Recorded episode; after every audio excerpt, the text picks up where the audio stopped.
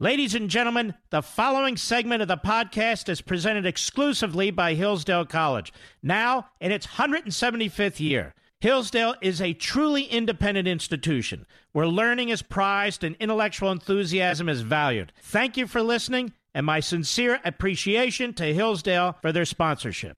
He's here. He's here.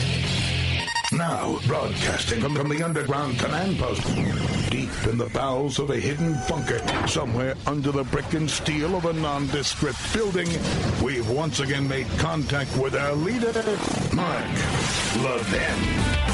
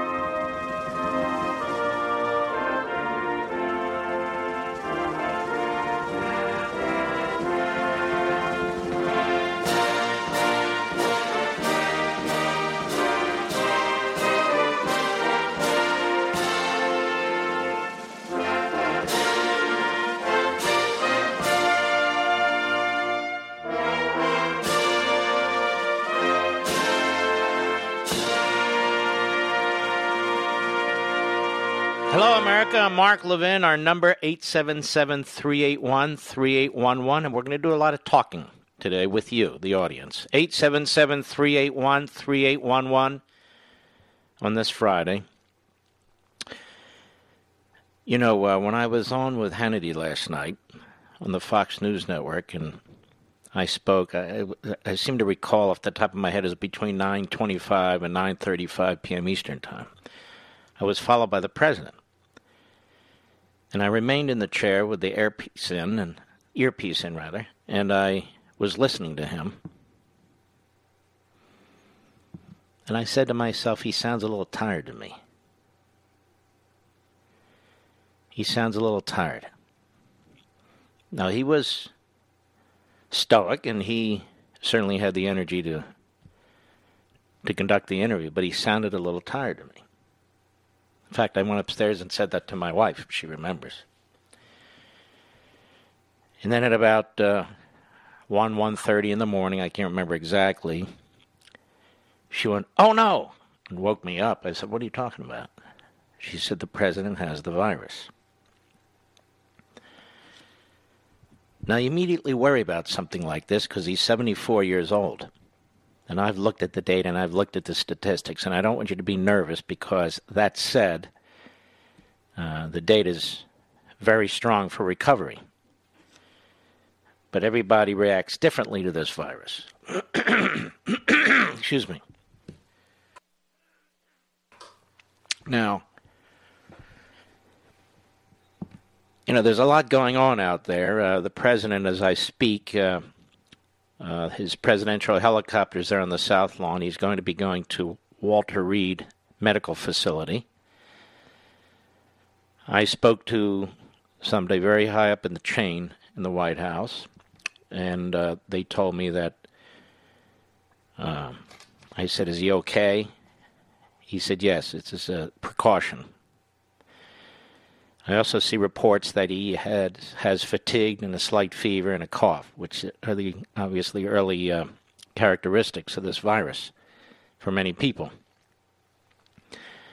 He's not going to Walter Reed to get on a ventilator or anything of the sort. As I understand it, they have a suite of presidential offices there for the president to do his business, but they also have the cutting edge equipment and the top doctors there. Um, in case something should begin to take place and they can monitor him constantly and very, very uh, closely. So that's all uh, a very good thing. You know, despite this virus, despite this virus, really since the end of January, as best as we can tell, This president has been remarkable. This president has worked 20 hours every day, dealing with challenges many presidents never have to confront, certainly a pandemic, an economic collapse.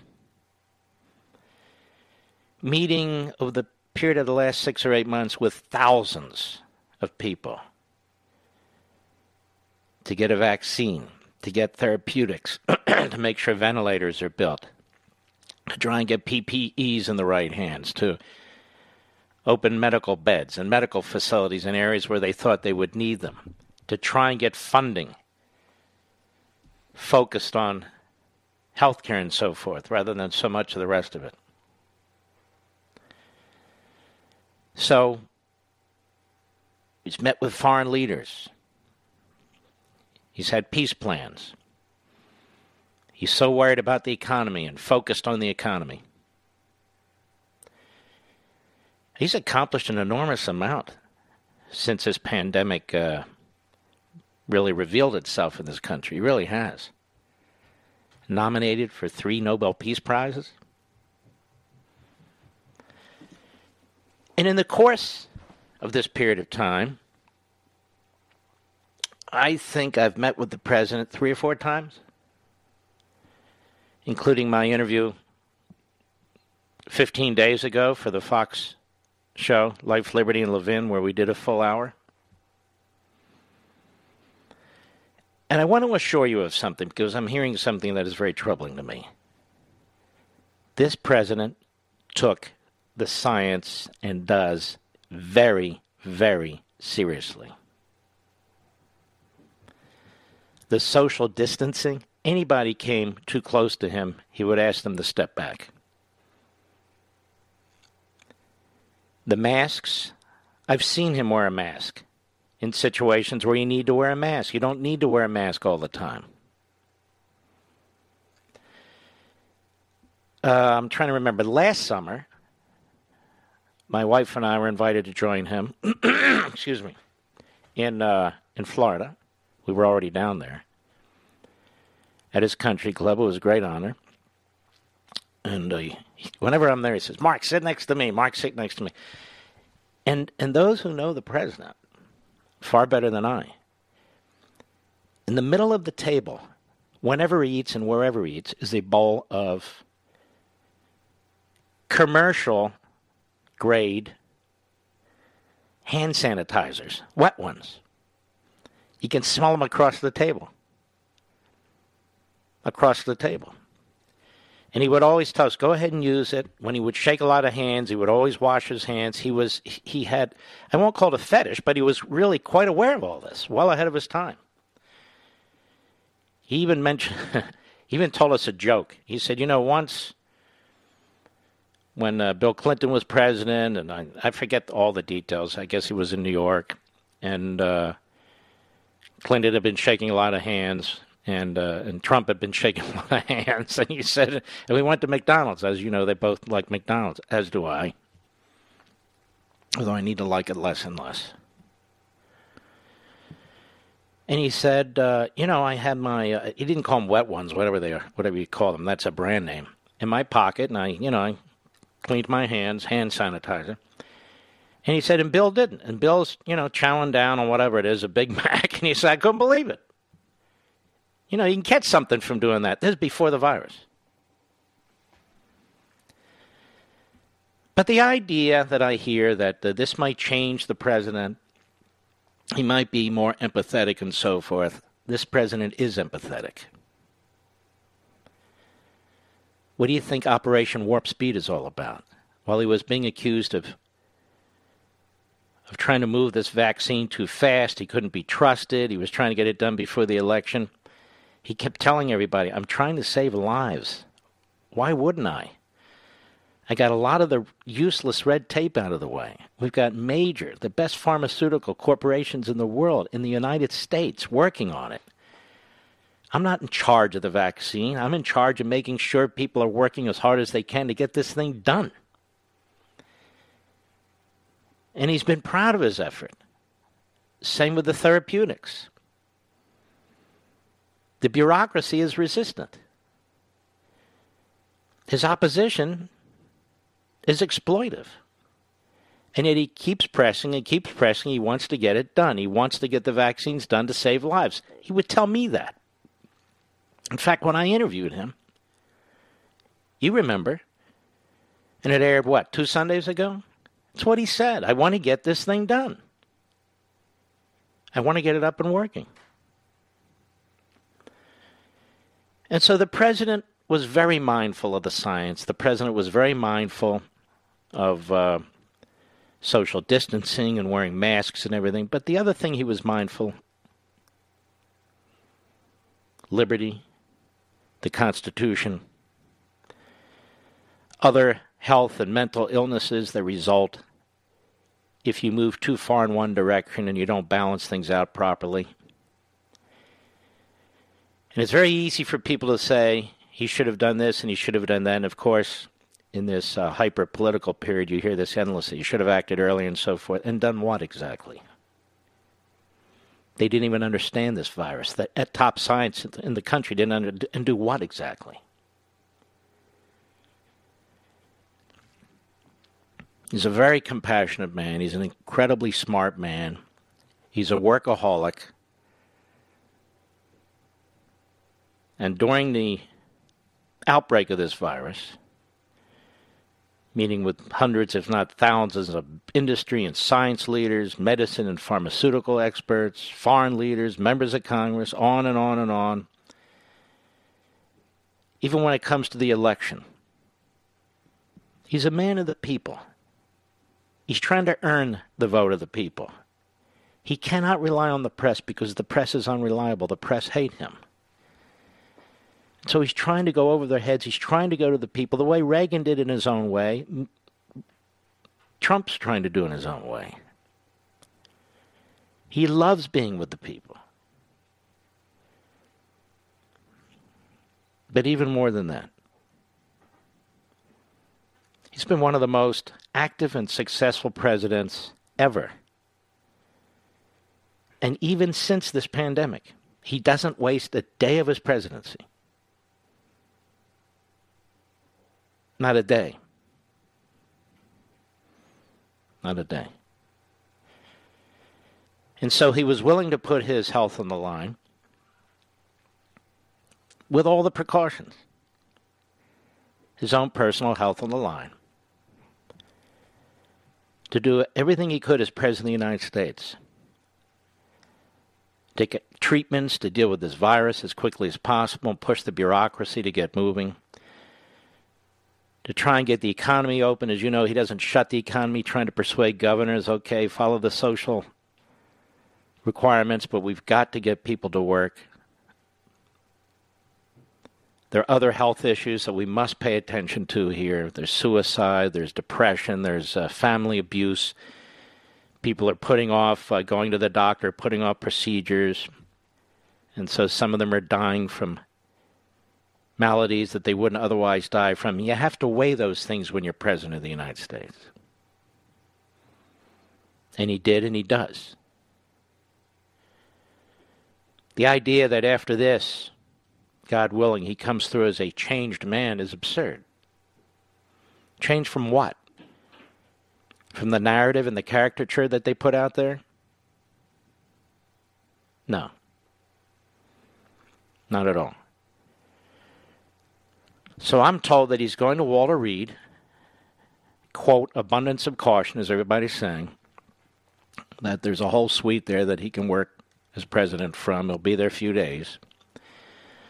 Uh, this virus can take a bad turn. It can take it very quickly. You know, the president has also said to me, as he said to the public, and he said to other people, I've had several friends who've died from this virus and it bothered him a lot. A lot. One of them was apparently a real estate buddy of his, extremely wealthy. He was overweight, he told me. And he said he called me one day and he said, Mr. President, and, and the president jokes, he says, You know, they used to call me, Hey, Donald, but now it's Mr. President. And I would tell him, You don't have to call me Mr. President. He said, No, no, no, I do. Mr. President, And I'm in the hospital. I have a, you know, the symptoms are like a flu, but but I should be out of here in a few days. And that man died in 72 hours. And he said to me what do you said to other people. He said, "You know, Mark, this isn't the flu. The flu kills a lot of people." but one's not like the other. This isn't the flu. He has always taken this very, very seriously. Very, very seriously. All right. Looks like uh, the presidential helicopter now is leaving the South Lawn. Mr. Producer, I didn't see the president get in, did you? Looks like it was uh, blocking the uh, entry level. Uh, and I think they he got into the hospital. Excuse me, into the helicopter, and they're off to the hospital. Uh, I didn't see any. Uh, I didn't see the president. I didn't see thumbs up. People were making predictions. I, I don't like all the speculation beforehand. And uh, off he off he goes to Walter Reed. We'll be right back. Mark Levin.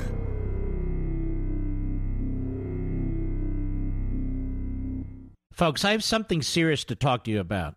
I don't have to tell you that we're in a fight for the soul of the country. One side in our country claims that America was founded on banned principles and built on oppression. They've even put together a distorted history of America, the New York Times 1619 Project. The other side knows, like you do, that our country's done more to achieve and advance liberty than any other in history. The best way to fight back? Teach the truth. Today, we can learn the true story of America from the college that's better at teaching it than any other Hillsdale College. My friends at Hillsdale have put together a great free online course called The Great American Story A Land of Hope. And, folks, that's just what we need right now hope. So get inspired. Sign up today for free at levinforhillsdale.com for Hillsdale's course on the glorious history of the last best hope on earth, America, and share it with others. That's levinforhillsdale.com, L E V I N for Hillsdale.com.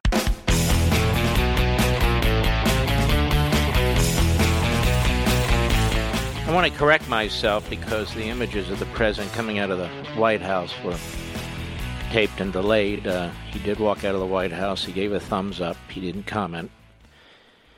Um, let us not forget the First Lady also has this virus. She did not head off to uh, Walter Reed. And it is uh, quite dramatic. And we're going to try and stick with the facts. We're not going to get into speculation. Our goal here is not is not to move this one way or another. Our goal is to try and figure out what's going on as best as we can. I'm not interested in getting ahead of the curve. I'm just interested in as the information, the factual information comes in, relaying it to you. I'm also interested in what your feelings are, what your thoughts are. I mean, we are really a month before a, an election in which we select the President of the United States. Um, we can also talk about what you think the impact of that'll be, because it, it, crosses our minds. We all know that. Um, we already have Democrats saying that we should not go forward with the Supreme Court hearings and nomination because of the president's illness.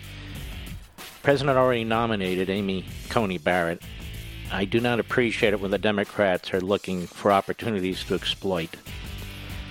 Uh, they should proceed with governance. That's the job of the Senate that's why they're there. I'll be right back.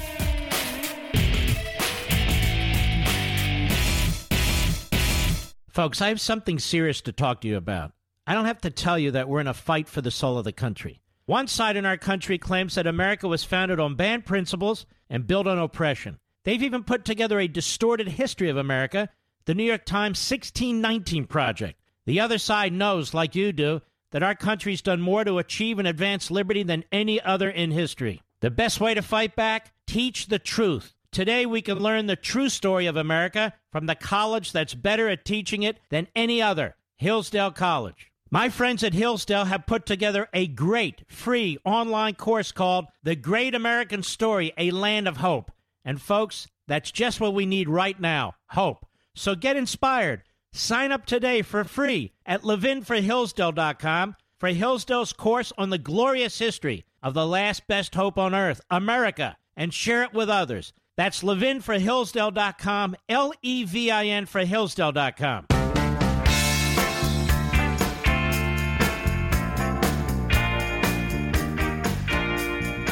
Liberty's voice, Mark Levin. Talk with that voice now. 877 381 3811. You know, throughout this pandemic, and even before, Dr. Marc Siegel's kind of been America's doctor. And I wanted to go to Marc Siegel, who I've come to know and I consider a friend. And uh, Mark, I'd like you to tell us what is going on right now. Well, one thing that's going on is I wish I was a little more sure that we were going to come together as a people and say the leader of the free world is sick, he's hurt, and we need to rally around him and wish him well. How dare anybody be not doing that? Mm-hmm. It would be a sign of our times if we can't wish the president well. That's for starters. Secondly, and I, and I just covered in the Mark, Mark, I just covered with that the whole idea of blaming him for his illness or any of that nonsense that's going on. But on, on top of that, we have to understand that what's happening is he's going into Walter Reed as a precaution mm-hmm. because he's over 70 so that we can monitor him closely, so that we can check his oxygen levels, we can monitor, make sure that, God forbid, no blood clots occur. This is precautionary medicine in someone of his age who's come down with COVID 19. It's not a sign of anything other than caution. What uh, people are talking about a cocktail of medicines they gave him. What's that all about? Well, I like that. So, so they put him on aspirin because aspirin is something that is somewhat effective against blood clots, and blood clotting is a, is a side effect of COVID nineteen that's very devastating. If he had the blood clots, they'd use something stronger like a blood thinner, but the but the aspirin is a good starting place. We don't know for sure, but we believe it helps. They're putting him on Pepcid, which is a stomach medication, because studies have shown that when you're on Pepcid, you're less likely to get a severe case, probably because acid helps COVID 19 get into the body. Mm. They're putting him on antibodies, monoclonal antibodies, a, a, cocktail of two of them. Those are synthetic antibodies that help protect us against the, the amount of virulence of COVID 19 that the SARS CoV 2 virus starts to replicate. And we're starting to see studies just this past week that these antibodies de- may decrease that. That's a, that's a very, very good idea. Mm-hmm. They're also giving him melatonin to help him sleep because it doesn't suppress breathing. That's a good idea. Zinc is an antiviral that's been known for centuries to be an antiviral, probably has some effect against COVID 19. That's a good idea. Vitamin D, we have found that vitamin D deficiency is more common in people that have severe outcomes with COVID 19. All of that is, is why he's on that cocktail. So it's not a, it's not like an emergency cocktail or emergency level right now. These are all intend, intended to manage it and try and keep the virus under control in the early stages, right? Exactly. It, it's it's the president saying to the country, "Here's where we are. I got the courage to be out front on these things. I'm trying things that are being scientifically tested that are looking promising, and I'm going to tell you how it works for me. I know this president. He's going to come out with courage. You know, you know. I like to say, as a practicing physician, you know, when you learn about a person, Mark, hmm. when they're ill. Yeah. When a per- when a person is ill and how they affect how they approach their illness, that's when you learn about a person. And you know, I know what we're going to learn about him. We he has some fatigue, we've been told, and a slight fever. Uh, I'm not going to speculate. I'm going to deal with the facts. Again, that is pretty typical early on with this virus, correct? Very common uh, with this virus early on. Mm-hmm. And fatigue and, and, and some cough uh, and some fever. Very, very, very classic symptoms of this virus. They don't predict, by the way, that he's going to have a severe case at all. Mm-hmm. It's just characteristic. It shows that the diagnosis is correct. And in fact, even at this age, uh, when you look at the data put out by the CDC, I mean, you have 95% of the people who uh, who go through this could be a little ugly or maybe not and come through the other end, correct? And that's the vast majority of people. For people over the age of 70, we're finding that about 95% of them make re- recover. So, mm-hmm. you know, that's the age we worry about, but 95% recover. So the chances are extremely high that he's going to make a full recovery here. I just want people to understand. You know, you interviewed the president. I interviewed him. Actually, I consider him a friend. I've, my wife and I have seen him several times. He is very conscious of social distancing, of wearing masks, of keeping your hands clean. I mean, it, it, people people are talking like he just doesn't believe in any of this. That's simply not true. What is your experience? He certainly believes in social distancing. He certainly, if anything, he's a germaphobe. He's cl- very cl- careful about washing Yes. his hands, keeping his hands clean. And I think the point he's trying to make, and has been trying to make, is that masks have a place. Mm-hmm. Masks are something you would use if you happen to be in close confines with someone where you don't have any other way to protect yourself. I think that masks are extremely useful, but have you noticed how many people walk around thinking, got that mask hanging off my chin, can't Yeah. get sick? How's that helping anybody? Can't get sick. That dirty mask hanging off your chin can't get sick as they come up right close to you. Mm-hmm. So masks have a purpose, and I think the president knows that. And what should we be watching for here? Obviously, various reports, but we need to be careful about all the speculation, don't we? Right, and I like that we're getting messaging coming out of the White House that's very straightforward from the president's physician, who I also know well. I've spoken to him several times about non, not not the president, about other cases, about other people. You know, th- that's how you really learn about a doctor. He's a very caring, thorough, meticulous doctor. We're getting information coming from him. I'm watching things like oxygenation. I want to know how his oxygenation levels are doing. I want to know how his, you know, overall fever is doing, fatigue is doing, things like that. And again, I'm always watching out for blood clots. They can actually do a simple blood test, by the way. They can do a simple blood test to make sure that he's not forming blood clots. They're going to be doing that at Walter Reed. Mm-hmm. And people need to understand he's not going to be bedridden. I mean, he's got desks there. They have a whole presidential operation going on there. They're all set up for this. Well, and that's mm. he's got a suite there. I mean, he, he- mm-hmm. people shouldn't shouldn't think he's in a in, in, a, an extremist or anything. I mean, it, he's a suite. He's got his own office there. He's probably going to continue to work right from Walter Reed, but it will allow the kind of monitoring that I'm mentioning to go on. Heart monitoring, mm-hmm. oxygen monitoring, blood tests can be done. Every organ in the body can be monitored while he continues to run the country. Absolutely. Mm-hmm.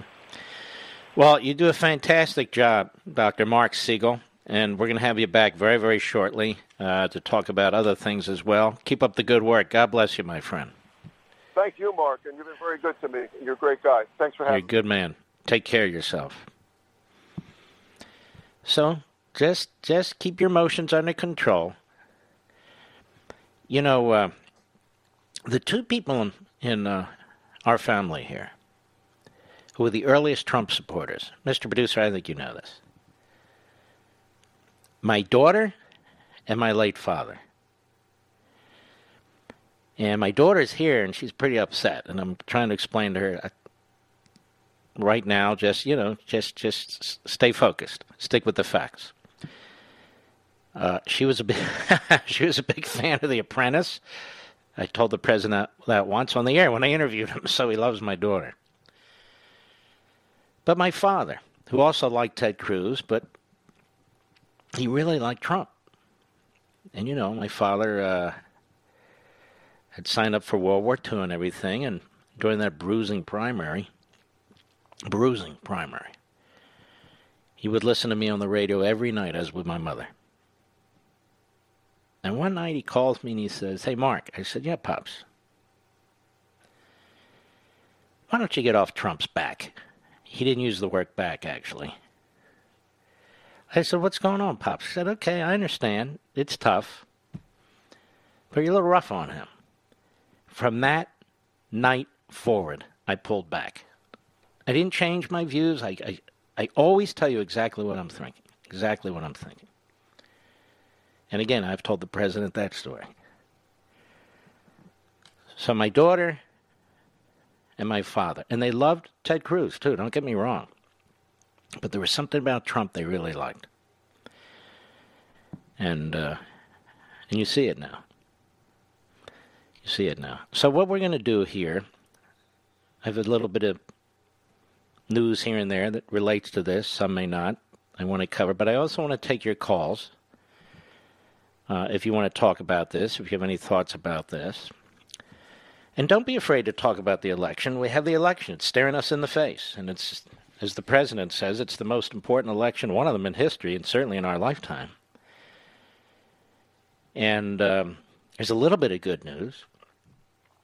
The most recent poll by IBD slash TIPP, this isn't some backbencher poll, of likely voters, and that's the key, not just registered voters, after the debate after Tuesday night's debate,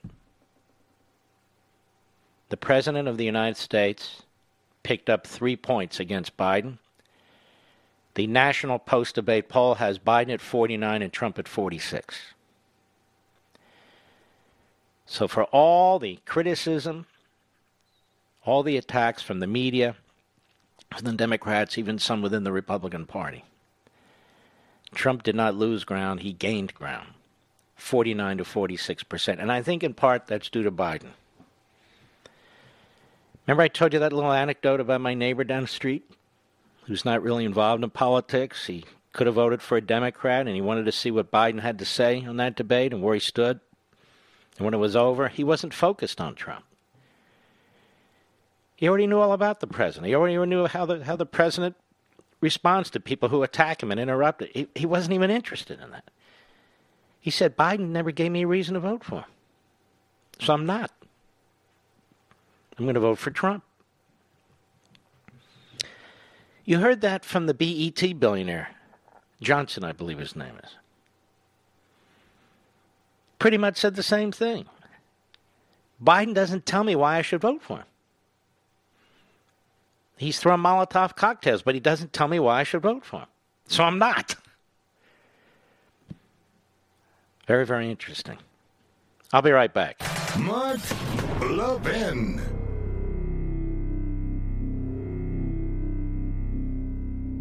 Folks, I have something serious to talk to you about. I don't have to tell you that we're in a fight for the soul of the country. One side in our country claims that America was founded on banned principles and built on oppression. They've even put together a distorted history of America, the New York Times 1619 Project. The other side knows, like you do, that our country's done more to achieve and advance liberty than any other in history. The best way to fight back? Teach the truth. Today, we can learn the true story of America from the college that's better at teaching it than any other Hillsdale College. My friends at Hillsdale have put together a great free online course called The Great American Story A Land of Hope. And, folks, that's just what we need right now hope. So get inspired. Sign up today for free at levinforhillsdale.com for Hillsdale's course on the glorious history of the last best hope on earth, America, and share it with others. That's levinforhillsdale.com, L E V I N for Hillsdale.com.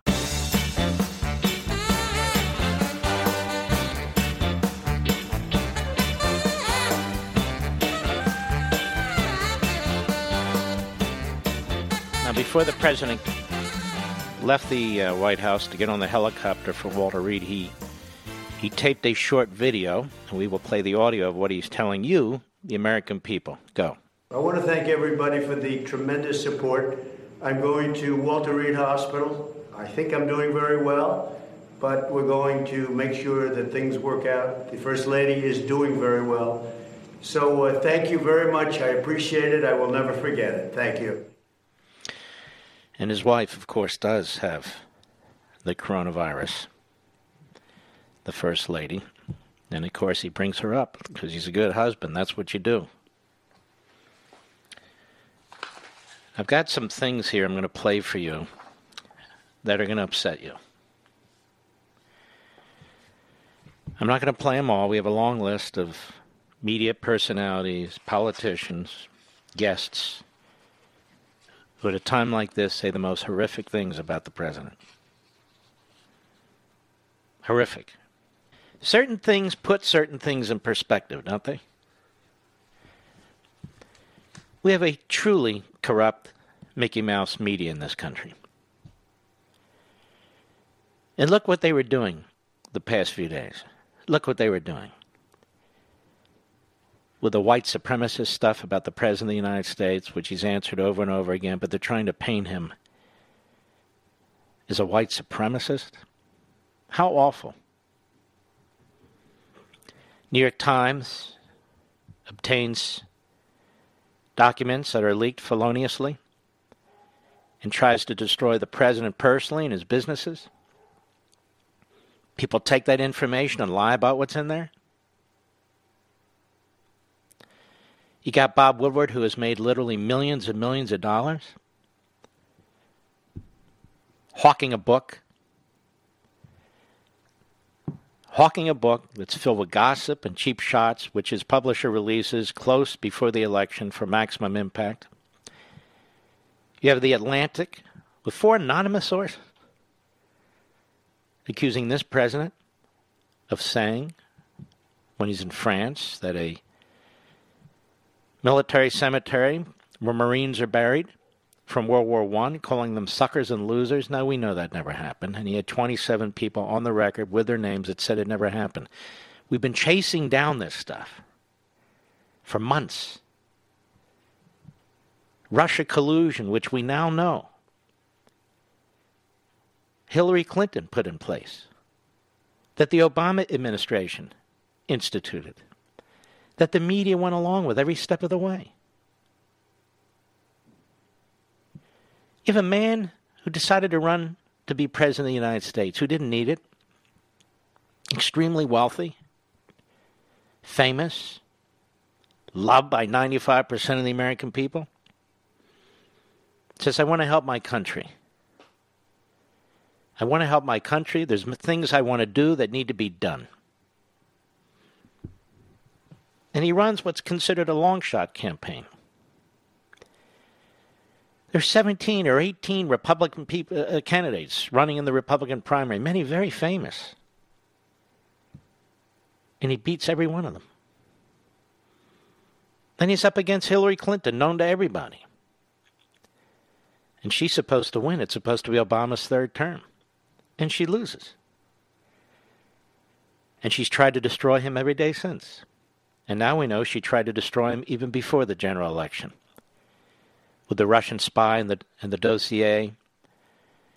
That we had uh, bad cops in the FBI.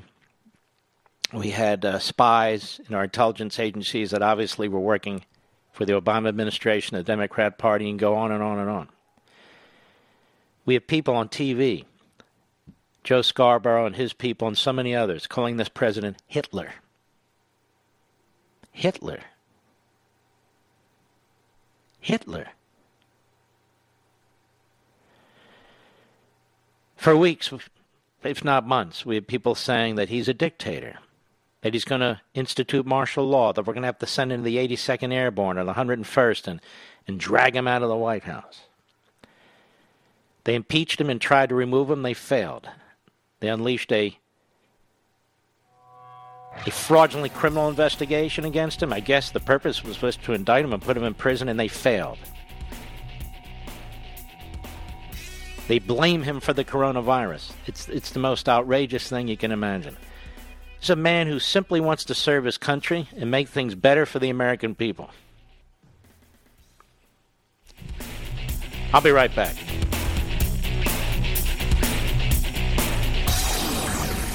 From the Westwood One Podcast Network. He's here. He's here now, broadcasting from, from the underground command post, deep in the bowels of a hidden bunker, somewhere under the brick and steel of a nondescript building, we've once again made contact with our leader, Mark Levin. Hello, America. Mark Levin here. Our number, 877-381-3811, 877-381-3811. As the president walked out to uh, the helicopter to be uh, flown to Walter Reed, Jim Acosta tweeted out the following Trump did not stop for questions. Period. He doesn't call him President Trump. He doesn't say the president. Obviously, wasn't going to stop for questions because he's going to the hospital because he has the coronavirus. I just want you to understand what we're dealing with here. These truly are loathsome loathsome people. They are so invested in the failure of this bread, they so hate him that even at a time like this, Jim Acosta tweets out Trump did not stop for questions. Unfortunately, he's not the only one. Senator Chris Murphy of Connecticut, he's on TV all the time. I've looked at this guy's background. His entire background is clawing his way up the political ladder from the state house and state senate in Connecticut to Congress and then to the senator that he is from Connecticut. And so the President of the United States, it's been announced he has the coronavirus. And here is Chris Murphy on CNN today. Senator, Connecticut, cut one, go. And I also think that you have to be, you know, much more serious about the Russian threat given today's news. If President Trump can't be out there on the campaign trail for the next two weeks, then he is going to rely on his surrogates. And unfortunately, one of his surrogates is Vladimir Putin. So you are likely going to see this campaign ramped up by Russia over the next few weeks to try to substitute for the president's absence on the campaign now, trail. Now I, I want you to think about what a mentally sick, morally bankrupt man this is. I, I don't even know what to say. This guy is a cancer in the body politic, and he'll win every time because Connecticut's gone Democrat. And that's how you got to get a guy like Richard Blumenthal, a liar about his Vietnam service. He had no Vietnam service. You'd think that would finish him off, but not, not in Connecticut. He wins by massive margins. And so here you have Chris Murphy, who should never be on television or radio again, and yet he will be constantly. Trump will rely on surrogates, and unfortunately, one of his surrogates is Vladimir Putin. This has been the lie, the smear. You know, they talk about McCarthy tactics. This is like the reverse of McCarthy tactics. These are Hillary Clinton tactics, and the Democrats pick right up. Where the he sound like he's compassionate? Nobody ever asked the Democrats. You don't sound compassionate. We don't hear empathy coming from you. They uh, dusted off James Clapper on MSNBC today to bring up the 25th Amendment of the United States, which, to keep it simple, would mean should the president be removed?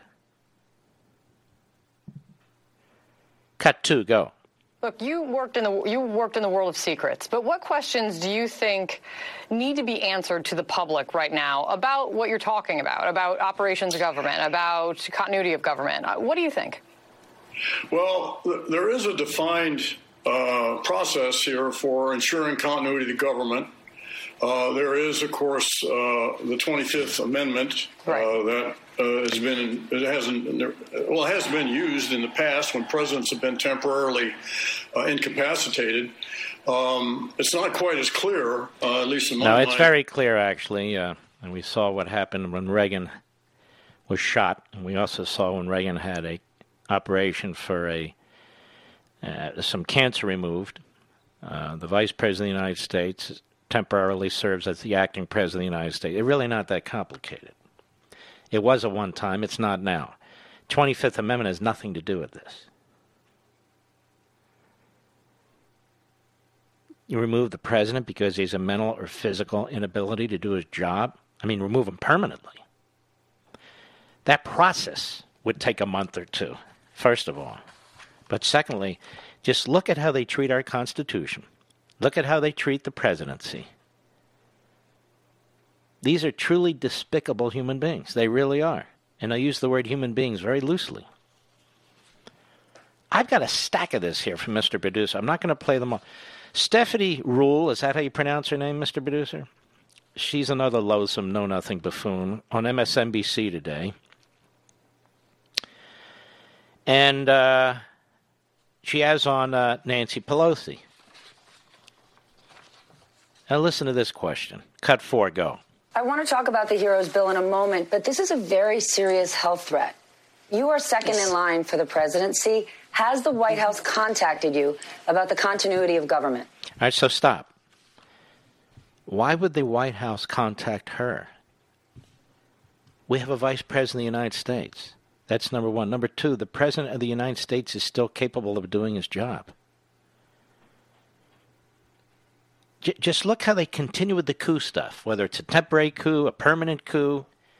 They are desperate to install Nancy Pelosi, Pelosi as president. Desperate. And that's one of the reasons uh, you're going to see uh, what takes place on election night and thereafter. They are desperate to put Nancy Pelosi in the presidency. They talk about dictatorships not leaving the White House. They want to install her. If they can't install Biden, they're going to install her. That's the goal. But this Stephanie Rule is supposed to be a reporter or some kind of journalist. Go ahead. No, they haven't, but I, that is an ongoing, not with the White House, but with the uh, the military, quite frankly, in terms of the uh, uh, or some mm-hmm. officials. Okay, no, thank you. I, I, she gives me a head, rambling, mumbling on. There ought to be a 25th Amendment to remove her, quite frankly, as Speaker. But you notice absolutely no empathy, no compassion whatsoever, none. You have Don Lemon and Carl Bernstein on CNN last night. Well, I'll let you listen to this. Cut five, go. Uh, Carl, in large part, uh, it's his own dere- dereliction is um, partly to blame for this. His own dereliction about what is partly to blame for this? You don't know anything about the President of the United States, Donnie. Not a damn thing. You've never been around him. You've never been really curious about it. All you do is smear him. You're poison. Unfortunately, there's a lot of people who get this virus who are careful as hell. It's a pandemic. And it's something that cannot be completely controlled. Now, you would think you would know that being on CNN and, and the subsequent host being Fredo Cuomo with his brother. And the lousy job they did in New York. Anyway, go ahead to rallies. He chose to uh, downplay masks. He chose to not social distance. Uh, he and, did social and, distance. He didn't downplay masks. He believes we're adults. You give us the information and we'll make determinations about what we should do. He went out to rallies. He specifically went to rallies at airport hangars. And by the way, Joe Biden was at a rally today and he's been going to rallies. But of course, that's beside the point. What is it that they wanted this president to do? Seriously, turn us into North Korea? Where do they think we get food from? Where do they think we get electricity from and, and heat and air conditioning and, and clean water? And what do they think? The country has to move. It has to, it can't all be de Blasio's New York. The country has to function. And what about all the deaths that result apart from this virus when it doesn't? all the destruction that occurs. You see, guys like Don Lemon and Carl Bernstein, they don't really have to work for a living. They really don't. I don't know that they ever have. They're going to get paid no matter what. They'll eat no matter what. They'll have electricity no matter what. They, they don't contribute to it. Their families don't contribute to it, but so what? Go ahead. And so on and so forth. But, you know, again, it's horrible that the president has this, but he chose to handle this you see, situation. You see how that works? You know, it's horrible, the president, but he's responsible. So what's Bernstein have to say? Go ahead. This way, uh, people in the West Wing and the administration saying it's frowned upon to wear masks. Was this inevitable? Did somebody in the West Wing, Mr. Producer, say it's frowned upon to wear masks? I think CNN should get us that soundbite. This obsession with masks. Let me tell you how this works. Everyone around the president is tested before they can they can work each day around the president. Anybody who comes to see the president has to be tested before they can actually go in the Oval Office and meet the president. Everybody has to wear masks. They have quite a quite of a, a, a, a regimen of things that have to be done. I know we've had to do it. Very limited on the people you can bring with you, even when you're taping for a television show. So they're making it as careful, as sanitized, as socially responsible as they can, while at the same time he's the President of the United States. We have no idea where he got this or how he got this. It could be was around somebody, I don't know, on Air Force One, who was tested, but it was a false negative. Instead, they replied, it could be something like that. So why are you dumping all over the President of the United States? This is the president that has Operation Warp Speed. He's trying to get vaccines out there to save lives, and the very same media attacks him. Uh, we can't trust it. It's Trump. Ah, it's too fast. Follow the science. Of course, it is following the science. I don't even want to hear what Bernstein has to say. But I do want you to hear John Karl at ABC News. He's the White House correspondent. And he was on The View today. I want you to listen to this. Cut six, go. Sunny, the, the sad truth is that we really can't trust at face value what comes out of the White House on this. Uh, I think we have to ask the questions, uh, and we will continue to do so. Uh, we will try to verify all the answers that we get. Uh, but there's been so much misinformation uh, that, that, that, has that has gone out, you know, about the virus, about the pandemic, um, about things like voter suppression. it's it's really hard to know what to believe, um, and uh, it's a very distressing thing to say as, as a White House correspondent. Well, he's a White House correspondent, ladies and gentlemen. He should be removed from his job, but he won't be by ABC News. He's a fraud. He's an incompetent. And he's thrown in with the gang. Does he sound compassionate? It amazes me. The pre- you know, the president doesn't sound empathetic. He doesn't sound compassionate. Do any of these people sound the way to you? I've got a long list of this that it's Trump's fault, that he didn't do this, that he didn't do It's a virus. This is a pandemic. The President of the United States, more than anybody else, he's like in a cocoon in there. You can't get in there unless you've gone through tests, unless you, your test turns out right, unless you have masks, and on and on and on. It's just not true what they're saying. He didn't tell anybody not to wear a mask. Says we're a country of adults. Follow the scientific advice, follow it. But he's president of the United States. He can't reach into each home and into each business. There's no federal law, no federal fine or jail sentence. It's up to the governors. That's just the way our system works. And yet they blame him. They can't help it. I sure as hell hope the American people will come together and reject these people. It'll almost be unbearable. Unbearable if they're empowered further by their preferred by their preferred party, the Democrat Party. I'll be right back. Mark Levin.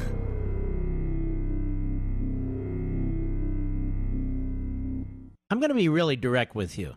If your cellular plan is with Verizon, AT&T, T-Mobile, you're simply paying way too much for the exact same coverage you would get right now with Pure Talk. So look at your cell phone bill where it shows data usage.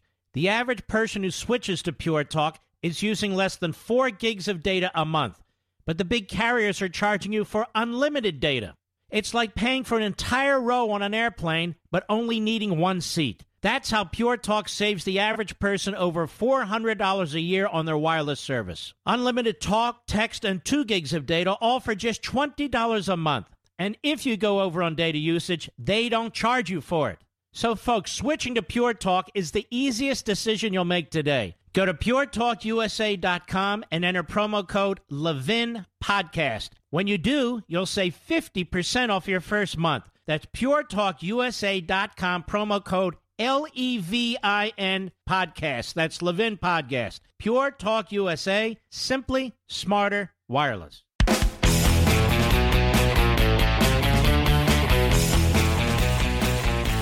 There's also a canard out there that America doesn't take this virus seriously. There's no question there are people who don't take this virus seriously.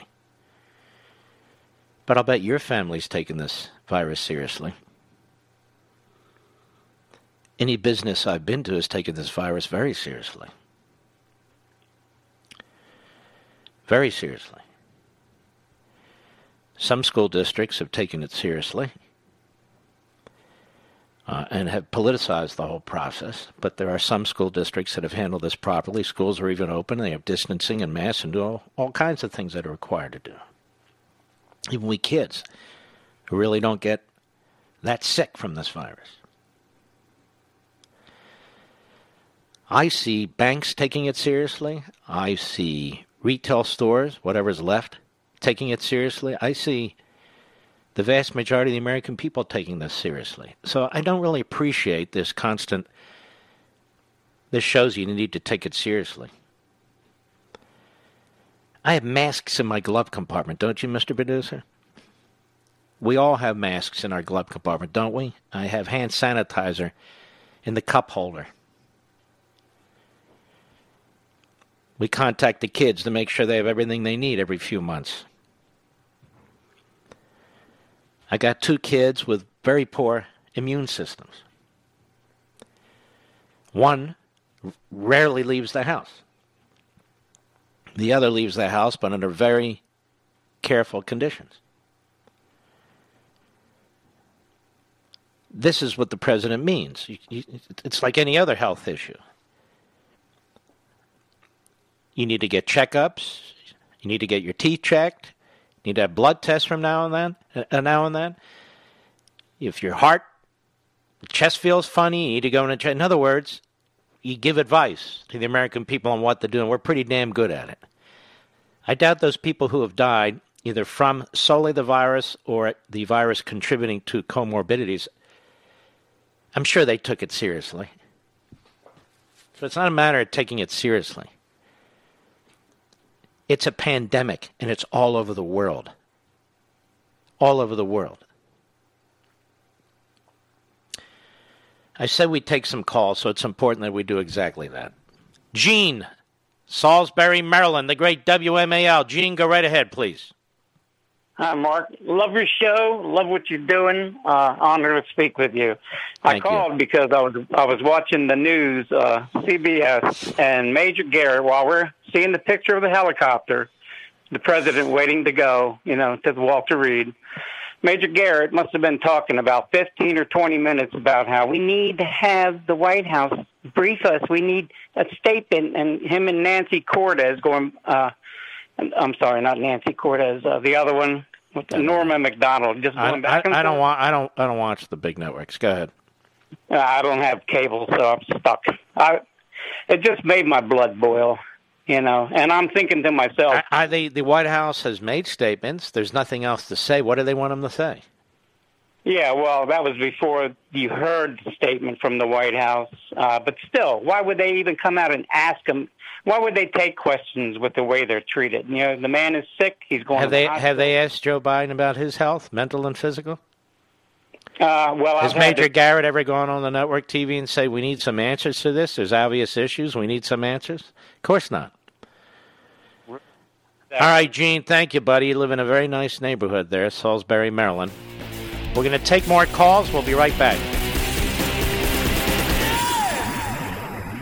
In today's digital age, where cyber threats loom larger than ever, safeguarding your personal information is paramount. So why is Congress considering a law that could put your credit card data at greater risk of being hacked and exposed to foreign networks? This Durbin Marshall credit card bill could jeopardize your financial data, make it more susceptible to cyber intrusions.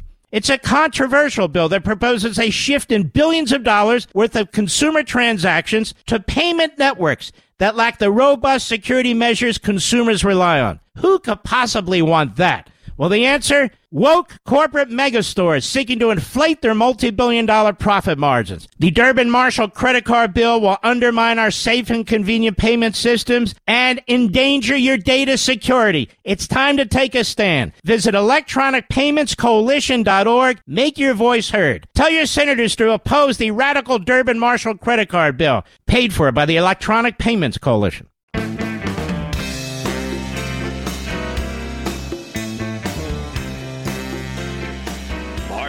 Levin, making conservatism great again. Dial in now, 877 381 3811. All right, let's take some calls here. Um, Rachel, Eureka, California, the great K I N S. Go ahead, Rachel.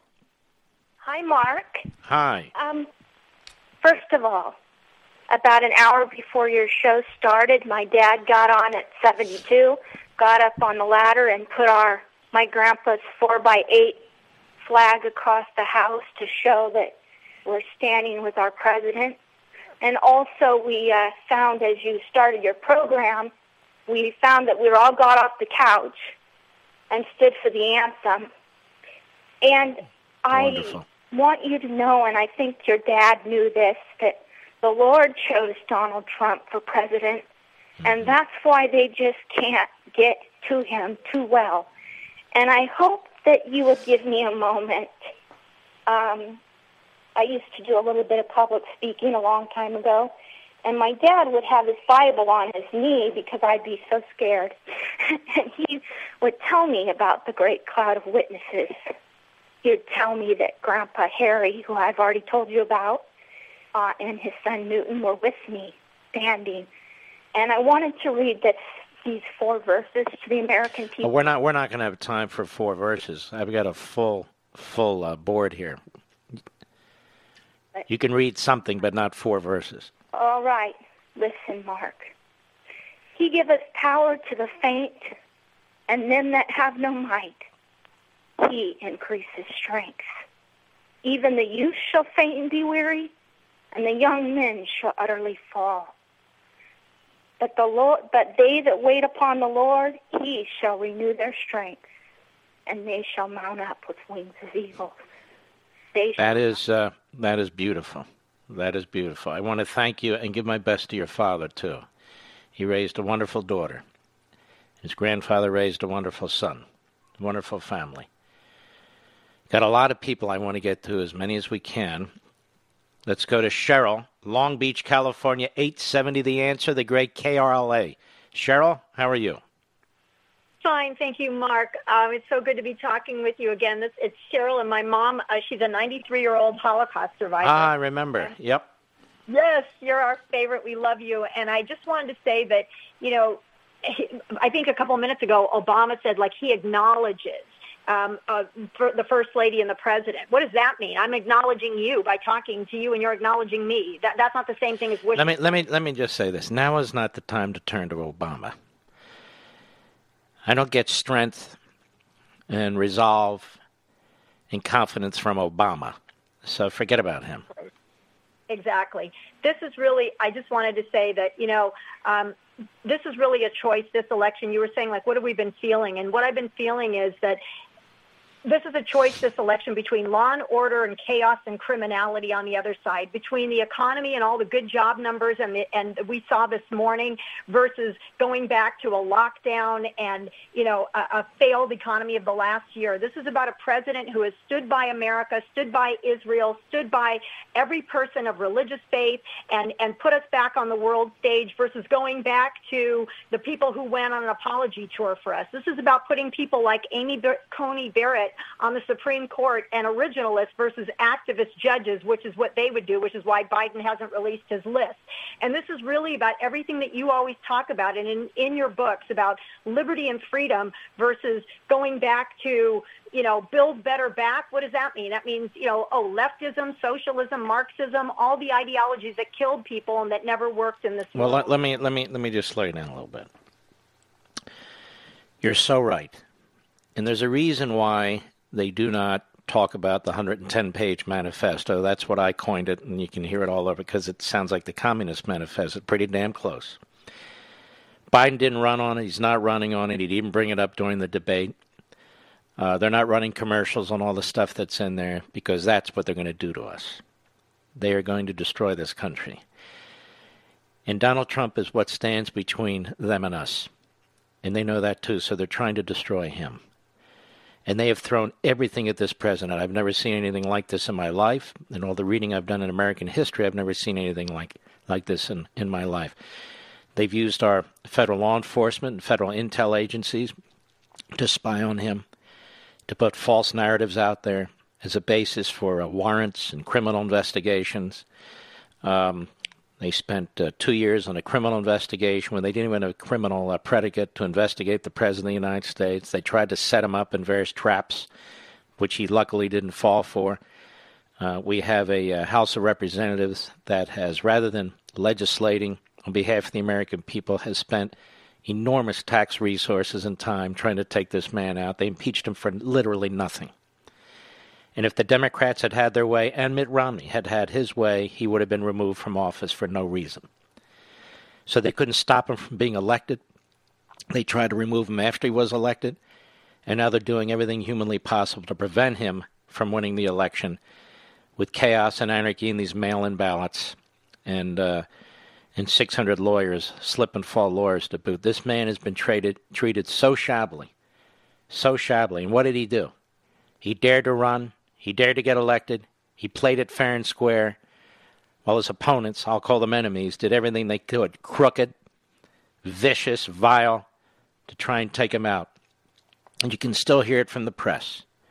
You can still hear it from Don Lemon, Carl Bernstein, and all the rest of the reprobates, the frauds who pretend that they're journalists and they're not. There are tens of millions of us who adore this president. We know what he's doing, we know what he's trying to do, we understand him, and we know he didn't need this, and he's doing it for us. And so we need to do it for him. We need to support him. We need to turn out in massive numbers and elect him. But tonight, in the next few days, what he needs from us is our prayers. Is our prayers. And what we're going to do here on this show, and I hope you'll stick with this show tonight and next week, of course, and every week, is we're going to stick to the facts. Let us not forget it's the First Lady also who has this virus, a lovely lady. And just the other day, the media thought they had a gotcha. Somebody taped Melania Trump, who was telling the truth about the media. And they thought they would they would blemish her reputation. They thought they would smear her. I mean, why not? They went after the president's kids. They've gone after the president. Why not go after his wife? But don't say a damn thing about Biden or his or his kid or his wife or anything of the sort. This family's put up with enough crap. And they need the American people to rally around them, both in prayer and in support and in our votes. Thank you for your call. Let us continue. Tracy, Philadelphia, Pennsylvania, my hometown. Sirius Satellite, how are you? I'm well. How are you, Mr. Levine? Okay, thank you. I want to thank you for your wisdom and your intellectual guidance through all of the constitutional and political quagmires we've gone through and faced now, as well as what we'll face in the future. Thank I work you. in Philadelphia. I have a southern accent, but I work in Philly at a, a major hospital. in Must be South Philly. No, just kidding. That's what I tell people, actually. Mhm. Um, I, I work at cardiac surgery where we take care of the sickest of the sick patients with COVID. We put them on ECMO, which is basically a bedside bypass machine for the lungs to help oxygenate, oxygenate the body. What's it called again? I mean, I had bypass. I don't. What's it called again? It's ECMO, E C M ECMO. It's actually Okay. it's it's uh, what we put patients on who are too sick to support their own lung system. I Mhm. completely echo what Dr. Spiegel said. He's an amazing guy. This is exactly what the president needs. He, first of all, he needs to rest. I'm I'm 51 and I can't even imagine doing what this guy does every single day. The medications are appropriate, but more than anything, we have to believe in the patient in the president's resolve. We have to put faith in his physicians and medical team. It's some of the best in the world, and also put faith, as you said, in the great physician. God is looking over us as well as him, and um, we'll get we'll all get through it. But we have to do it together. I'm one of the few conservatives in in Philadelphia, and uh, I really appreciate your leadership and everything that you're doing, as well as what you're doing for the president. Well, God bless you, Tracy.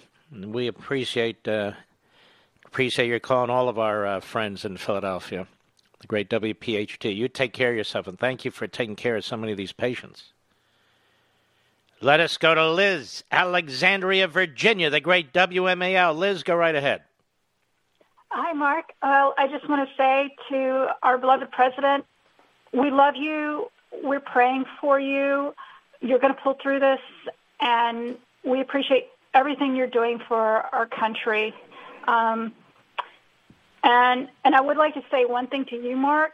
Mm-hmm. I love hearing the national anthem played every night on your show. Uh, I can't usually stand because I'm in my car driving home from work, but I always find myself sitting up just a little bit taller You're a Um, good lady. so I just want to say that. And by the way, I just want to remind people a little bit of good news. You know, everybody's been trashing the pre- not me, but everybody's been trashing the president on the Tuesday debate.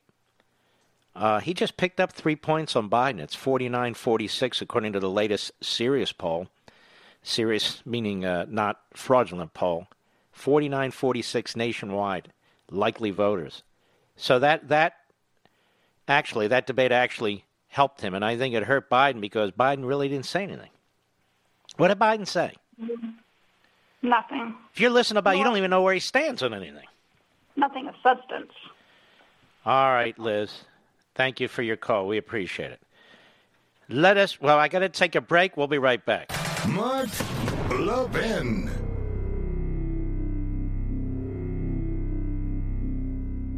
I'm going to be really direct with you. If your cellular plan is with Verizon, AT&T, T-Mobile, you're simply paying way too much for the exact same coverage you would get right now with Pure Talk.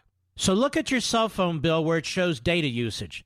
The average person who switches to Pure Talk is using less than 4 gigs of data a month. But the big carriers are charging you for unlimited data. It's like paying for an entire row on an airplane, but only needing one seat. That's how Pure Talk saves the average person over $400 a year on their wireless service. Unlimited talk, text, and 2 gigs of data, all for just $20 a month. And if you go over on data usage, they don't charge you for it.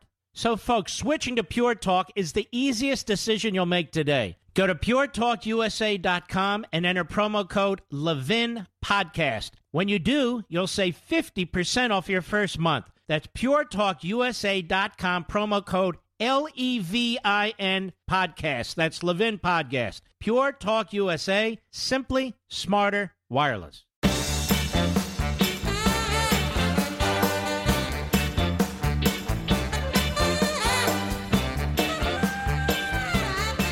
To the callers. Hold on. Let me refresh here so I know what I'm doing. There we go. I just refreshed.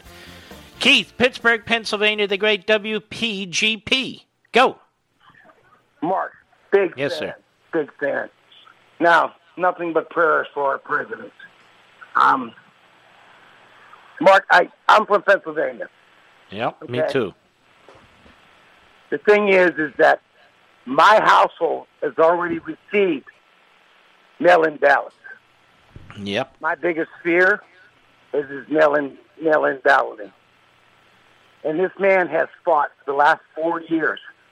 He had a piece of the pie. He wants us to have a piece of the pie. Mm-hmm. And I do, I do believe with all of my heart, I do believe that this man was sent by God. Because if Hillary Clinton would have got in in 16, we would not be where we're at today. The prosperity. I own a small business. For eight years, I had one truck on the road. Since Donald Trump has been in office, I've increased that to three trucks on the road Beautiful. jobs that I cannot fill went from 12 employees to 30. Hmm. This man was sent by our Lord and Savior to save this country. And if it wasn't for him, we would not see the corruption that's in our government. We always knew it was there, but never, ever this deep. I know I haven't. All right, would- Keith. Thank you, sir. We're hoping uh, Pennsylvania turns out. That is the areas of Pennsylvania that, that will support the president. Central Pennsylvania, uh, northeastern Pennsylvania, much of southwestern Pennsylvania, and northwestern Pennsylvania. We need those areas desperately. I know Pennsylvania like the back of my hand. Thank you, Keith. Now, let's move around the country. Grace, Ocala, Florida, the great WSKY. Go ahead, Grace. Uh, hello, Mark. I, uh, first of all, I want to thank you for the past 11 years, sir. You have educated me beyond my what I can even Thank express. you. Thank you, Thank you. and thank you, and thank you for your unwavering support of our great president. Yes, not hard. No, I know it. I um, I, I knew he, they, President and Mrs. Uh, Trump had had the COVID test last night before I went to sleep. I got up to check my horses in the middle of the night, and was uh, made aware that they had tested positive. So the first thing I did was I dropped to my knees and started praying for them. Yeah. Then I started um, continuing taking care of our horses about two o'clock in the morning. and my blood started to boil as I started to imagine the vitriolic diatribe that would be flowing from the media and the leftists. And it was very, very upsetting. I went in, I, I wrote a very long prayer, which I posted on several Facebook pages, encouraging people to stay positive, pray for our president. And then I, there was an addendum. I suggested they turn off the cable news and focus Mhm. on praying and not listen to the nastiness and the bitterness. Yeah, because There's when you, reason to hear it. particularly CNN and MSNBC, who are these people? and Why do we give a damn what they say? Why do we give a damn? I, I don't know. I don't. I, I put them out there as foils to show us and, and for folks to listen to what's going on on the other side. But the, who are these people? They're reprobates. They're unaccomplished. Uh, they're radicals. They're, uh, they're they're they're hit men and hit women. I mean, who really gives a damn? Who does? None of us do. Who the hell cares? I had a couple of friends posting me negative things. I said, stop it. I don't care. I am praying for our president. I believe, along with your last caller and a couple of your previous callers, that our God supernaturally intervened in 2016 to install him. He overcame so many odds with the voter election fraud from 2016. Everything they threw at him, everything that they have thrown at him, has has. well, let, um, let's hope he does it again. But I think they're going to need a little bit of help because God also believes in free will. So we have to make this happen.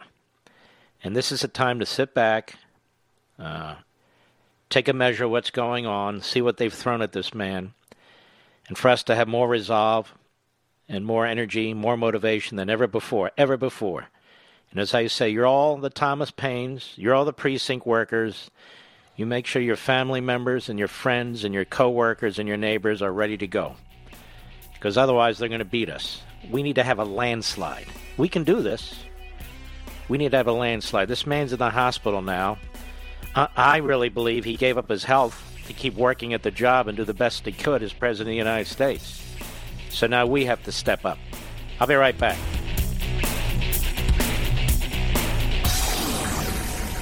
From the Westwood One Podcast Network. Ladies and gentlemen, this final hour of the podcast is sponsored exclusively by AMAC, the Association of Mature American Citizens. Now over 2 million conservative members strong, AMAC believes in and stands up for the values that we care about faith, family, and freedom. Thank you for listening, and please support AMAC. And you can become a member at amac.us slash join. He's here. Now, broadcasting from, from the underground command post, deep in the bowels of a hidden bunker, somewhere under the brick and steel of a nondescript building, we've once again made contact with our leader, Mark Levin. Hello, America. Mark Levin here. Our number 877-381-3811, 877-381-3811. I know why you hate the media, and you have every reason to hate the media. I know you believe the media are the enemy of the people, and trust me, you're right. I wrote a whole damn book on the thing. But there's an audio I want to play for you from this evening I just acquired of the marquee host on CNN who used to work at ABC. He also used to work for a Democrat congresswoman, and he used to also work for a Handgun Control Inc. He is a heartless, moronic fraud, and his name is Jake Tapper. He wouldn't know the truth if it hit him between the eyes. I want you to listen to this, not to upset you, but to reinforce your concern about the media, what we're up against, and that we have to basically go around the media or over the media or under the media in order to uh, to be victorious in November and to save this republic. Go ahead. Everyone here at the lead is hoping for a full and speedy recovery for President Trump, First Lady Melania Trump, Trump aide Hope Hicks, Republican Senator Mike Lee, the as yet unnamed White House staffer who sits in the West Wing, and, and frankly, anyone out there who has contracted the deadly virus. But we must acknowledge President Trump has refused to abide by his own administration's health experts about how to avoid contracting this disease. In recent months, and as recently as the, the debate Tuesday night, the president has mocked those who wear masks. even though the CDC director has said masks may be more. What does this have to do with the president getting this disease? Did he get it because he didn't wear a mask? What What does this have to do with anything? And I've already gone through this with you in the first hour. But but what does this have to do with the president getting this disease, this this virus? He has no idea how the president got this virus. None whatsoever. None whatsoever. Go ahead. when it comes to saving lives. don't wear masks like him. Every time you see him, he's got a mask. He could be speaking 200 feet away from it. He shows up with the biggest mask I've ever seen. Serious. What's wrong? What, what's wrong with that statement? Nothing. Why doesn't he play all the clips where the president of the United States says he recommends it, but he's not going to mandate it? Why doesn't he play the clip of Fauci early on telling the American people not to wear a mask? And he wasn't the only one. I mean, I'm so sick of this gotcha game, particularly at a time like this. There's really no reason whatsoever for there even be a CNN. CNN used to be a news cable network. That's how it got all these monopoly positions in airports from sea to shining sea. What is it now? What is it now? It, it, it is an appendage of the Democrat Party and not a very good one. We've called it that for years. That's exactly what it is. Go ahead.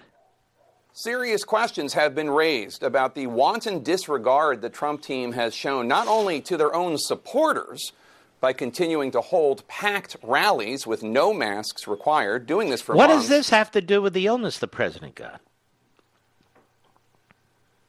Nothing. He's been going to airports. How many people have gotten the virus as a result of attending those events at the airport? We have no idea that any, or how many. None. This guy's never said a negative word about Cuomo or the other Democrat governors who we know put this virus in with the elderly. We know this is a fact. But Jake Tapper will never discuss this. And here we are on the eve of when the President of the United States goes to Walter Reed Hospital just to make sure he's going to be okay. This is what we get from CNN. Go ahead. But the small crowd at the debate, where members of the Trump family and Trump campaign guests did not wear masks during the debate. But you don't have to wear masks if you're six feet apart. That's the science. That's the great Dr. Fauci, who wasn't wearing a mask, as I recall, at a stadium. Remember that, Mr. Producer, a few months back. Do you even understand the science, Tapper? Do you even know what the hell you're talking about? It's like you. You're surrounded by cameramen, audio people, producers, directors. You're on the air speaking. You're not wearing a mask. Why? Why? What are you telling your audience? Not to wear a mask? Go ahead. Some Trump guests, in fact, were offered masks by a Cleveland Clinic doctor only to be turned down. Now, there is. So evi- be it. So, how many people in that audience got the virus, Mr. Producer? Do we know of any? None. None. They were following the social distancing. That's why there were so many, excuse me, so few people there, and they were all distanced. Go ahead. Evidence of disregard for the health and safety of others, even after at least some in the White House learned that Trump aide Hope Hicks had tested positive and was in fact showing symptoms. What What are you talking about? Have you ever even been in this White House and seen the president under these circumstances? I spent some time the first hour explaining it. Everybody's tested before they walk into that, that building. Everybody. I have no idea what happened in the Hope Hicks situation and so forth. Neither does Jake Tapper. But there he is on his high horse or his high jackass. You're tested for the coronavirus. If you have it, you have to leave. You still have to distance the six feet distance. People are walking around there in the West Wing with masks on. What is he talking about? Go ahead. She felt ill Even after that, President Trump flew to New Jersey, where he held a fundraiser. So House- what? A lot of people feel ill for a lot of maybe she had the flu, maybe she had something else, maybe it could be anything. I don't understand this. So the president shouldn't go to a fundraiser because Hope Hicks was ill? And notice he has not a a concern about Hope Hicks, nothing. Go ahead. Did not alert the Biden campaign that Hope Hicks or that President Trump had tested positive. Did not alert the Biden campaign? I don't know. Is that in the medical protocol, Mr. Producer? He has to alert the Biden campaign? Go ahead. Even though the Trump team's actions at the debate put the Biden team at risk. No, it didn't, which is why they're not at risk. You don't even know when Hope Hicks got sick. And they don't know at the White House when she got sick. This isn't a mechanical system, a paint by the numbers system. Tell me, were any of the people who work for Biden sick? I don't even mean the uh, virus. Did they have some kind of illness and they weren't sure what it was? Go ahead. And now, again this morning at the White House, which really, to be frank, is a potential hot zone of the virus. Some no, it's pre- not a potential hot zone of the virus. Ask your own reporters what they go through in order to get into that briefing room. It's not a hot zone at all. It doesn't mean it's perfect. You know, you got people coming and going, but they're testing everybody. And they're wearing masks. It's not a hot zone. Go ahead. Some of the president's advisors continued. And by the way, what he's not telling you, and he knows this, he used to work there. This president has seen thousands and thousands of people since the onset of this virus in the White House. They have passed through the White House. And there's been relatively few cases. And the cases, we have no idea if they occurred in the White House. None. Go ahead. To not wear masks. We all sincerely wish the best for everyone. No, you don't. You're a POS. You really are. You are a sleazeball. You are a propagandist with your self righteous, constipated look on your face at a time like this. To lie through all your teeth, all six of them, the way you're doing now is grotesque. Absolutely grotesque. President's supposed to shut down the government. He's supposed to shut down the economy, shut it down, shut it down, shut it down. Where most of the deaths occurred. I'm sure they're busy wearing masks in nursing homes and assisted living homes. That he'll never bring any of that up because he's buddies with Fredo Cuomo and the Cuomo family, Democrats. It's really that simple. But to use this occasion, not just to lie through your teeth, but to conduct yourself this way is really appalling. And this comes from the top at CNN. And who owns CNN? AT&T. AT&T. And if you have business with AT&T, I recommend you get rid of them. We're in the process of doing that and in the process of getting rid of uh, Comcast, as a matter of fact because they own MSNBC and NBC. I'll be right back. Mark Levin.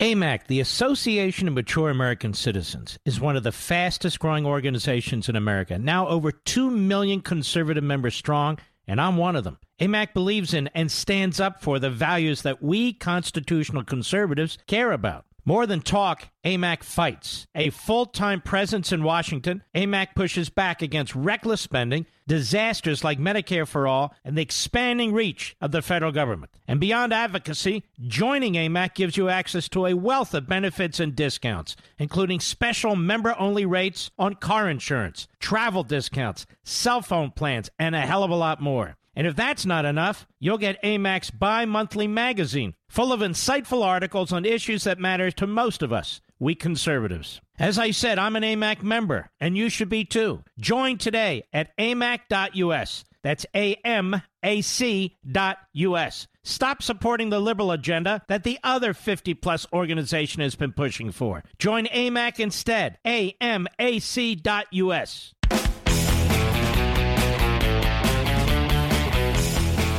I want to remind you, folks, there is a Life, Liberty, and Levin. At least it's scheduled to be on at 8 p.m. Eastern Time, 5 p.m. Pacific on Sunday. If you can't watch it live, I hope you'll you'll DVR it. It's a fantastic one-hour interview with uh, Ted Cruz.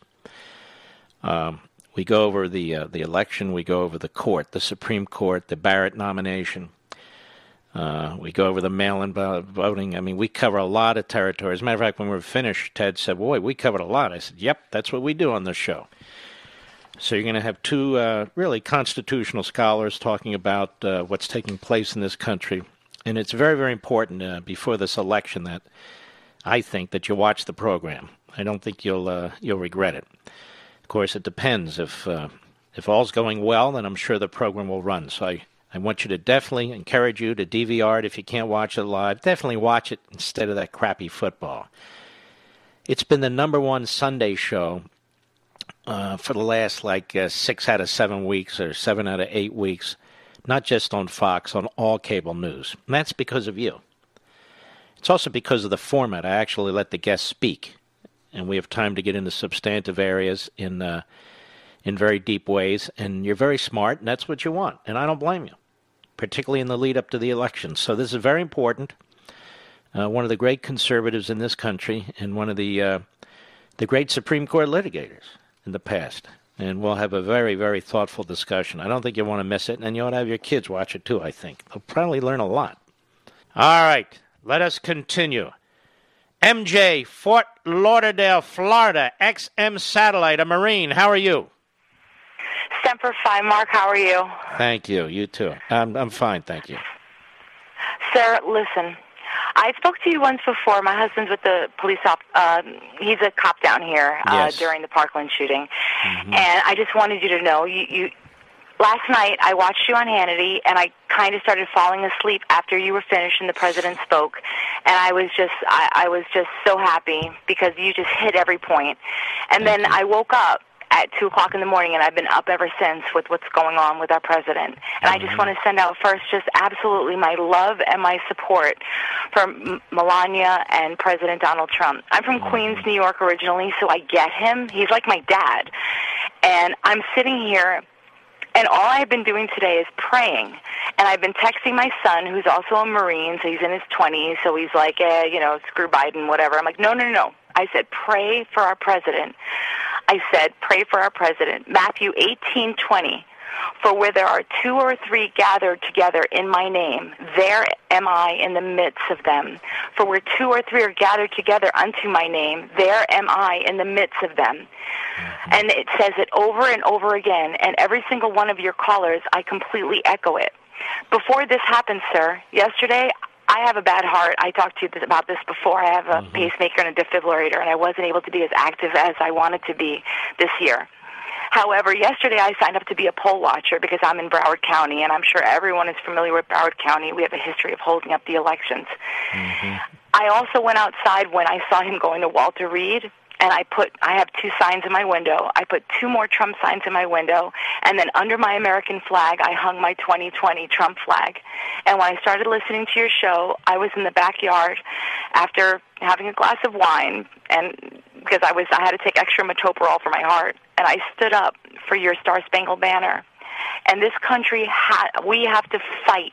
Forget about oh Biden this, Biden that. We have to unite and fight because and if the president is even listening, my goodness, the past few years just have broken my heart.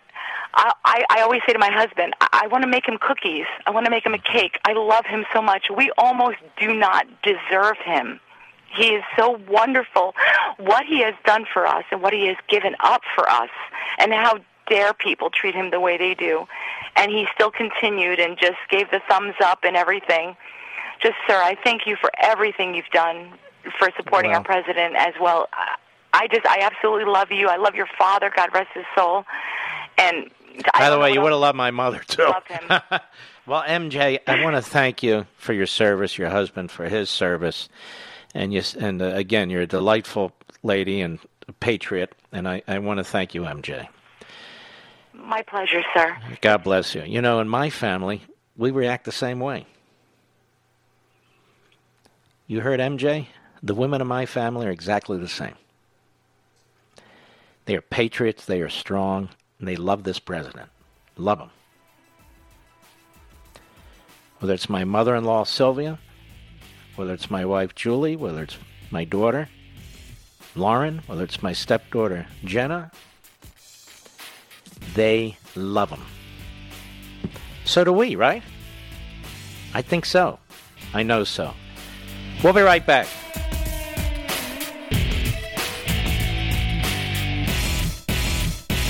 AMAC, the Association of Mature American Citizens, is one of the fastest growing organizations in America. Now over 2 million conservative members strong, and I'm one of them. AMAC believes in and stands up for the values that we constitutional conservatives care about. More than talk, AMAC fights. A full time presence in Washington, AMAC pushes back against reckless spending, disasters like Medicare for All, and the expanding reach of the federal government. And beyond advocacy, joining AMAC gives you access to a wealth of benefits and discounts, including special member only rates on car insurance, travel discounts, cell phone plans, and a hell of a lot more. And if that's not enough, you'll get AMAC's bi monthly magazine, full of insightful articles on issues that matter to most of us, we conservatives. As I said, I'm an AMAC member, and you should be too. Join today at amac.us. That's A-M-A-C.us.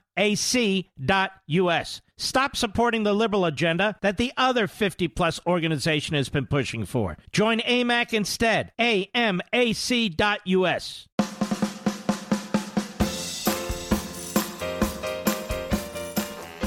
Levin, a champion of freedom. You know, you're one of the greatest champions of freedom in this country, if not in the English speaking world, Mark. Call Mark at 877 381 3811. Well, we're going to continue with our effort here to take back the House of Representatives by adding 20 some solid constitutionalists and patriots and removing Nancy Pelosi as quickly as humanly possible, God willing. And one of the great candidates we have is from Kansas, Kansas 3rd Congressional District, Amanda Adkins. How are you, Amanda? I am just wonderful. How are you doing this evening? We are doing great. I am fine. Um, tell us a little bit about yourself and how you got into this. Sure, I'd be happy to. Um, well, first of all, I am a, a longtime movement conservative for 25 years. Um, it all started in college for me as inspired by my own dad, um, who talked about important issues at the dinner table and encouraged us to be active in, in our in our community.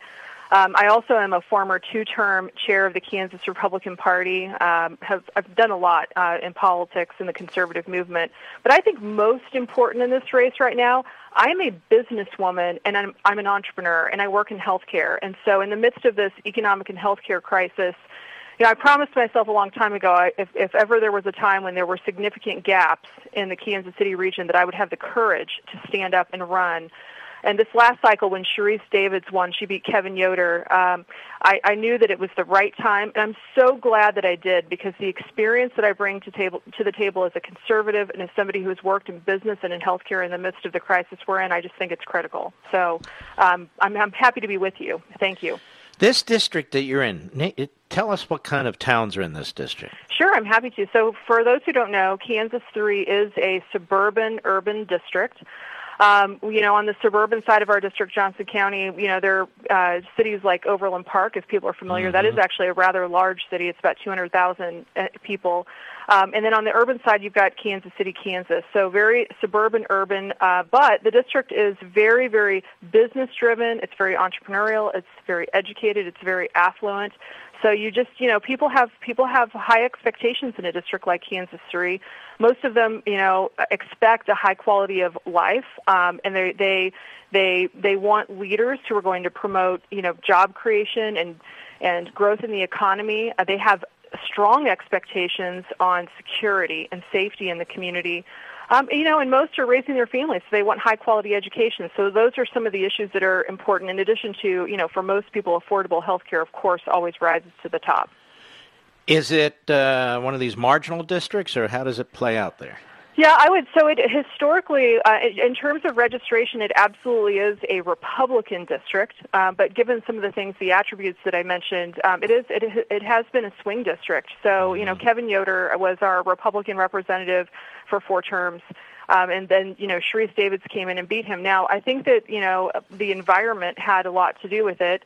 Um, you know, and I, I, I think she probably came in at a point in time where people were feeling a little bit disengaged um, and thought, you know, America was moving in the wrong direction. But you know, I'm the candidate now who, you know, I've I've raised my children in the Kansas City community. I have built my business career in the Kansas City community, um, and I'm very well known in the grassroots uh, because of all the, you know, the the work that I've done as a Republican leader. And so, I'm definitely the right candidate uh, for the time, and we have to get rid of Sharice Davids because she does not represent our. Tell us about her. So first of all, you know, let's just start with the economy. Uh, she actively campaigned against the Tax Cut and Jobs Act. So she she has been opposed to a tax relief for middle income families. And in a state like Kansas, I mean, you're talking about that's like $1,400 per year. So it's real money.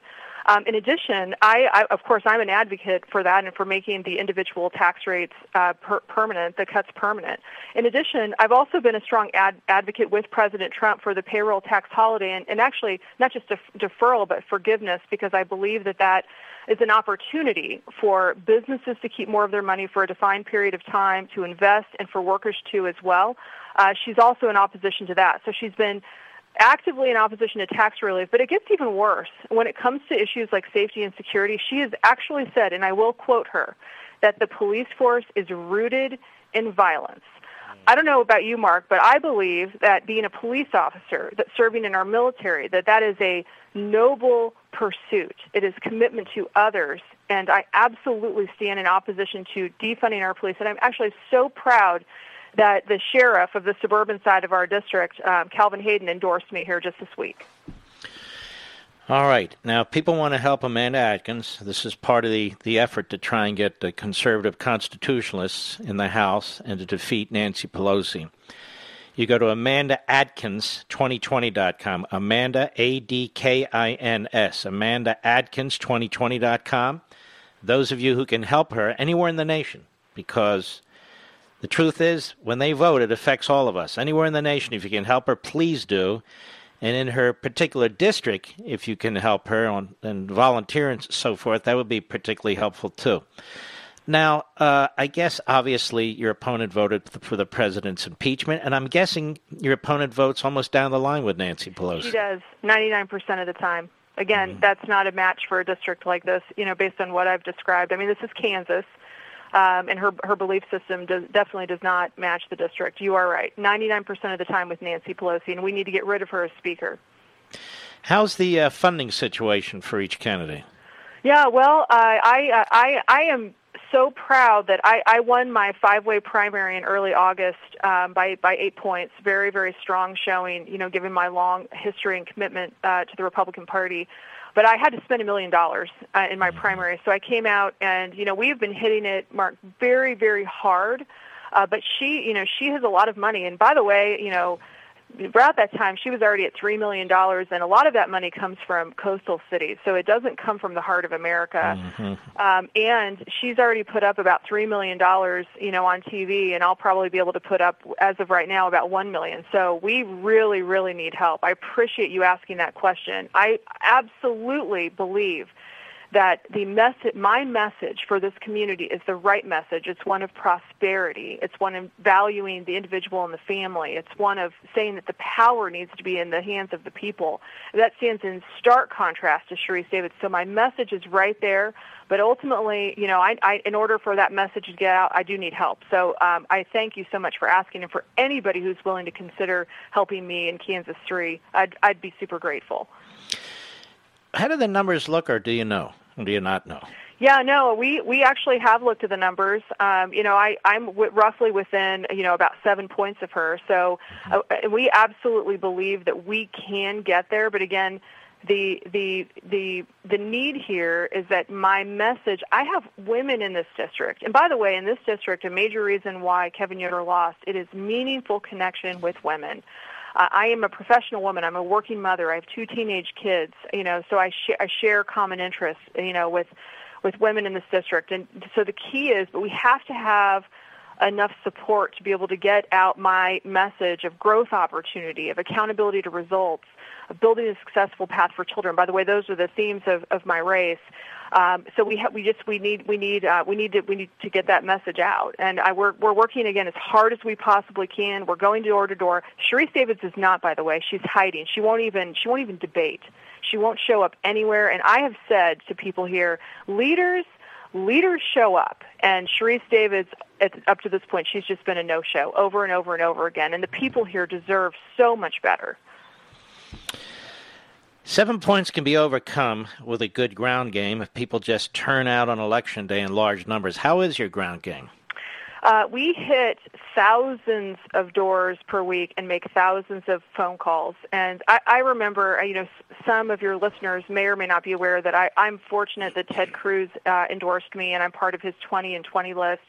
And one of the one of the things that he asked me two things when he endorsed me. One, he said, Amanda, what kind of leader will you be in Congress? And I said, one, sir, who is high impact, because that's just that's the history of my professional career in politics and in business. But the second thing he asked me, because we both have kids, is do your kids go door to door? And I said, yes. I said, my 15-year-old son, I go door to door because it's the best opportunity for me to hear directly from people and understand what's important to them. But my 15-year-old son went out and knocked probably easily a thousand doors before the primary on weekends. And so that is just who our family is. We're very service oriented, uh, and that's why I'm running. It's just that important. Well, we want to wish you well. The the site is Amanda Adkins, Amanda A D K I N S 2020.com. I'm putting on a Mark Levin Show Facebook, Mark Levin Show Twitter, Mark Levin Show Parler. And uh, we want to wish you all the best and encourage our audience to support you as strongly as possible. Thank you so much. I, I really appreciate uh, the time this evening, and um, and again, anything that people can do. Uh, you know, we have great patriots in the heart of this country, and we seek to be part of our, the change as we go forward. So I appreciate any support people may send my way. All right. God bless you. Thank you. Now, Levinites, every one of these seats, everyone's crucial. Everyone is crucial. These are the seats that are vulnerable that we can take. I'm bringing one patriot to you after another. These are the seats. If she can help her, help her, because she's getting blown out with money, but she can win that race. And by the way, speaking of Facebook, I have a decision to make, Mr. Producer, because they keep dinging me, they keep lying, they keep accusing me of false links from stories that are actually legitimate. You can tell how left they've moved. I have to make a decision whether or not I want to continue with Facebook. Uh, we don't make any money from Facebook, just so you know. They, they can't threaten, oh, we're, we're going to cut your monetization. There is no monetization. The only thing that gives me pause is some people are on Facebook and not on Twitter, or they're, some people are on Parler and Twitter and they're not on Facebook, and so I don't necessarily want to cut a course of uh, communication, but I really have had it. I don't need the little Gestapo hiding out in California with Facebook dinging us all the time. They are disgusting. I'll be right back. Mark Levin.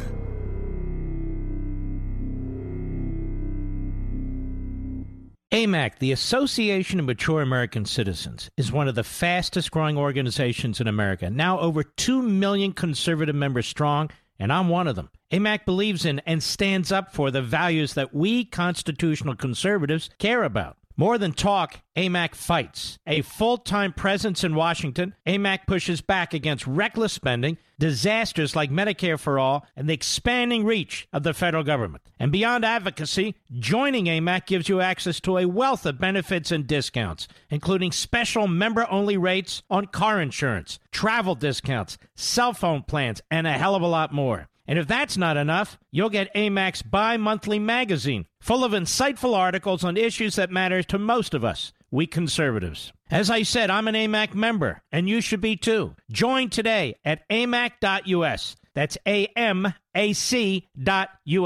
Stop supporting the liberal agenda that the other 50 plus organization has been pushing for. Join AMAC instead. AMAC.us.